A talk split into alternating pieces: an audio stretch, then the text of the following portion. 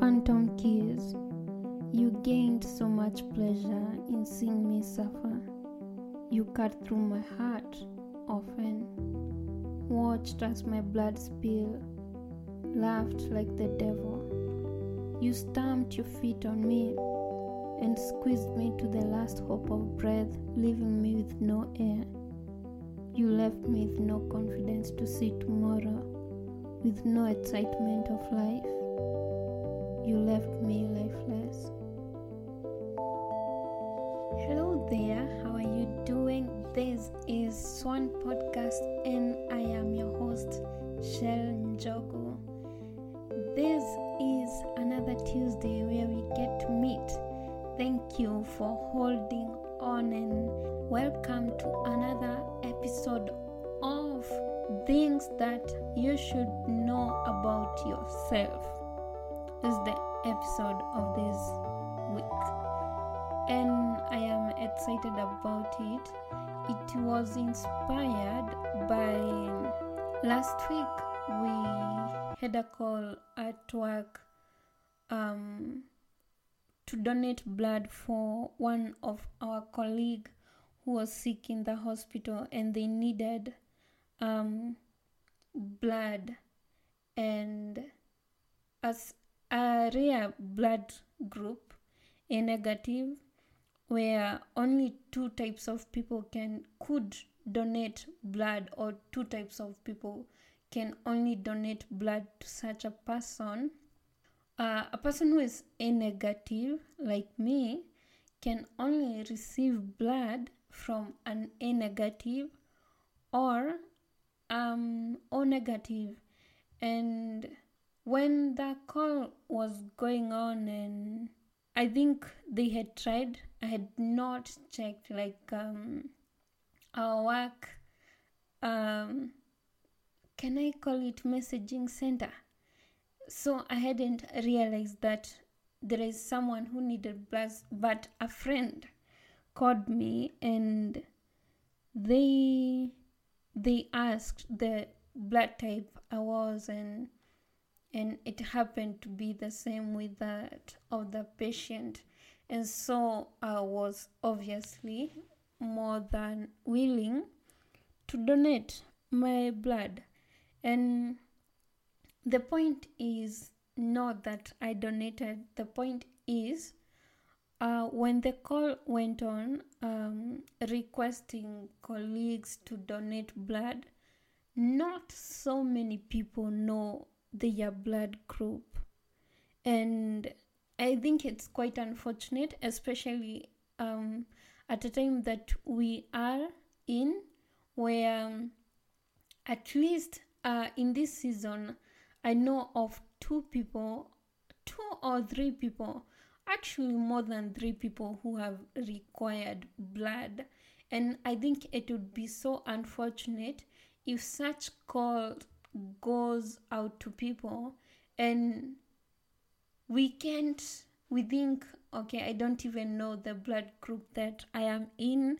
How can i donate? Or it doesn't bother us because i don't know maybe we don't know the person.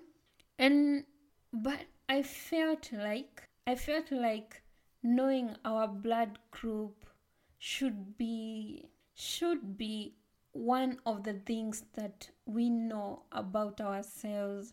And i'd like to urge anyone um, you then ask your friend to just go get their blood tested and know the blood group that they are in. Because i think you can save a life. You can help someone out there whether you know them or you don't it's good to know like the blood group you are.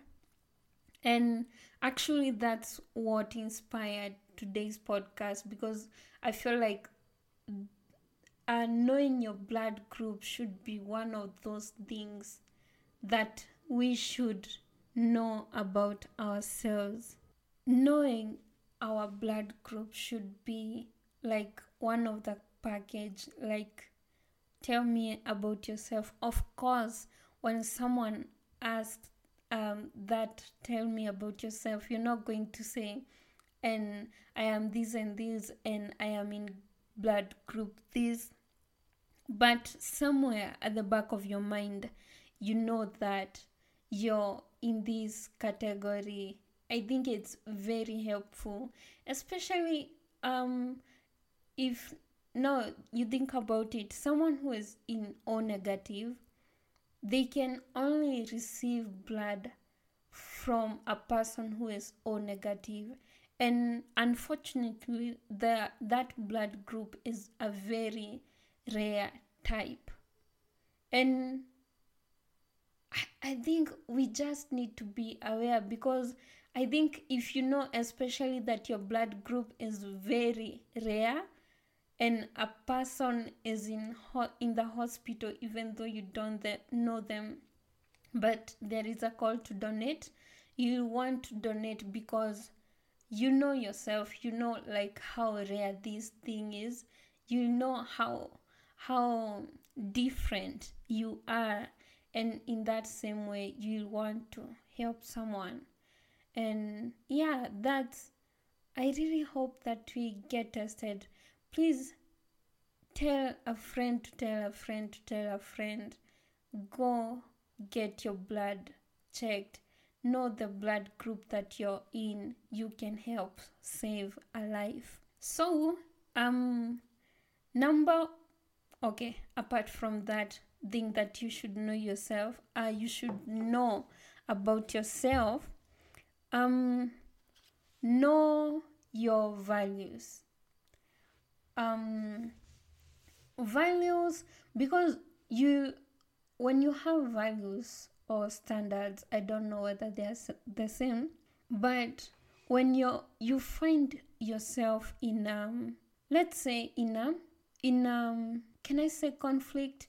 In a in like a conflict where there is a misunderstanding and this other person this other party is trying to pick a fight and let's say even whether it's a physical fight or a words fight like you know how to control your tongue. You're not going to say anything just because you can, but you know what your values are and what you stand for. And so you're going to limit yourself. You're just going to live because your standard or your values don't allow you to be in such in such a confrontation that is not for solving a problem, it's just for elevating a problem. And also, you can, more than often, we can find ourselves in friendships and whether it's a romantic one, whether they're just other kinds of friendships, and you don't it's easy to pick just like i said like, like last week it's easy to it's easy to separate yourself because you know that our standards don't don't go along. So you're not going to be, you're not you know get involved in a friendship that it's not for you because you have a filter um a filter that is already there that you don't have to think about it. Whether is this person good for me? Is this and this person good for me? You just know it naturally because you're going to pin them against your values. And if there is a conflict uh, between the two then obviously that person ain't for you and Number two, the other thing that you know, you should know about yourself is how to respond while you're in when you're in stress. And for example, um, when I'm stressed out, I know this for sure is that um, I sleep a lot. I think I have embarrassed myself here more than enough times um, of how much I sleep. But I can do more than 8 hours. I can actually do 10 hours or even more. When I am stressed out, it's usually that bad. Like, I know when I'm stressed out, I sleep more. And that's a response to stress. So when I see or I find myself sleeping for that, for all those hours, I know, okay, now we need to deal with whatever is going on. And my other response to stress is that I eat. Sometimes I eat a lot when I'm stressed out. It's it's funny. it's just being an emotional eater. Some people when they're stressed out, they're just they become emotional eaters. And I happen to be one of them. Yeah, so we should know how like we respond to stress such that I'll know like I know when it's such a behavior and it happened like few months ago when I was undergoing through this and this I used to sleep for long hours and now I am going through this and this. Um then again I am sleeping for long hours. I think we should try to be we should be can we say sensitive to ourselves or listen to ourselves and know okay i have this pattern. Whenever i'm undergoing this and this i have this kind of pattern and i need to deal with it just not to allow it to to become a problem in future and in tied to that because uh, to know like your response to stress. I think it's tied to knowing your personality because um, in personality you're developing um, a sense of self identity. Yes, we say that I am a child of God, and it's true, your identity is there.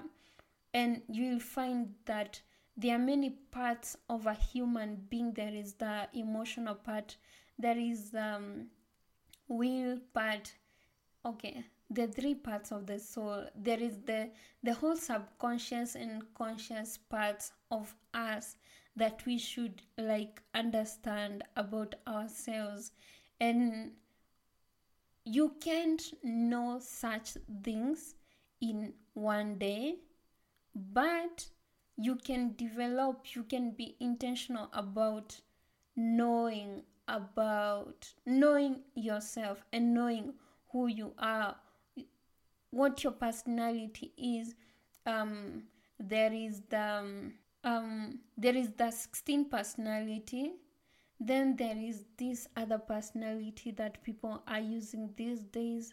I am forgetting the name but there is a personality there are ways uh, there are platforms online that can help you start off your personality journey and i think it's super super important to know who you are and like your triggers um, how you respond to stress how you when you're involved in a conflict how do you prefer solving the conflict?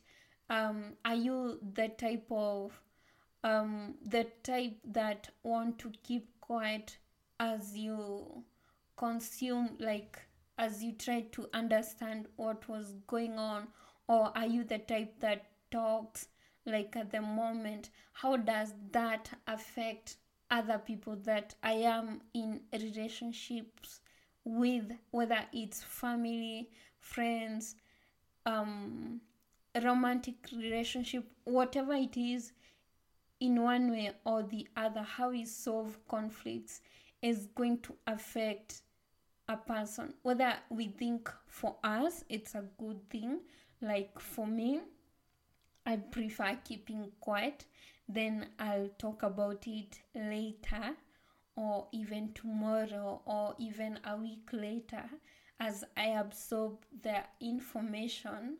But how is it making the other person feel as when i stay for that long without solving that conflict? And if you like to solve the conflict right there at the moment how and I end up saying things that I didn't mean, how does it make the other person feel?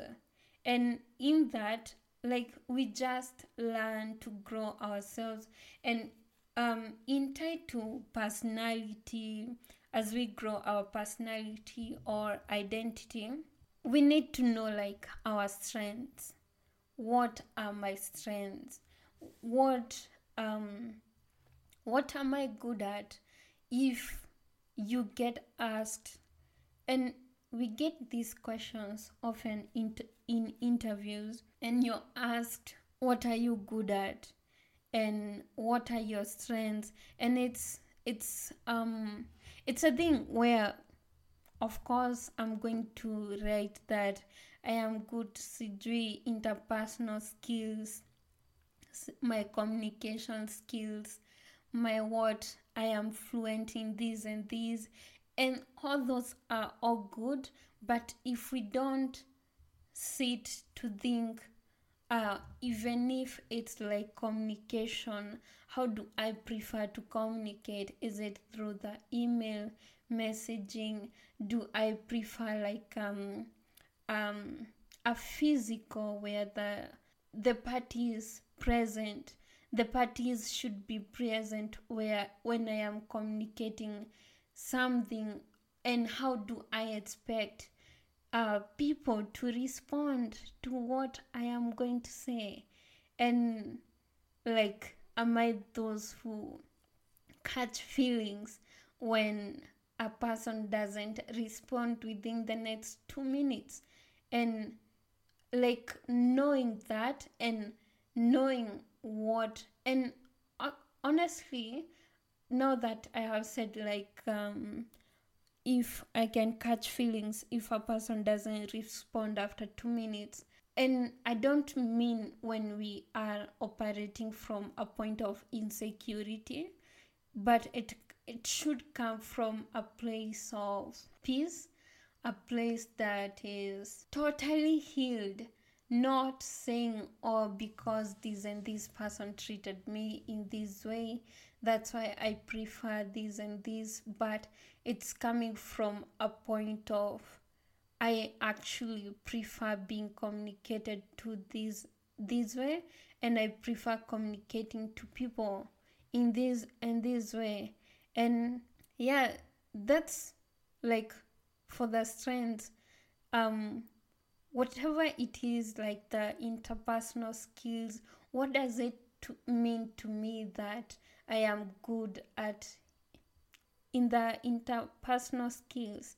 And it's dissecting that and making all those strengths that are mine fit me or or defining them according to the way they fit me um of course, when you know your strengths, it's good to know your weaknesses as well. And in weaknesses, um, like um, if you're a creative person, um, or whether you're, you're a creative or you're not, I think we need to know, like, to know.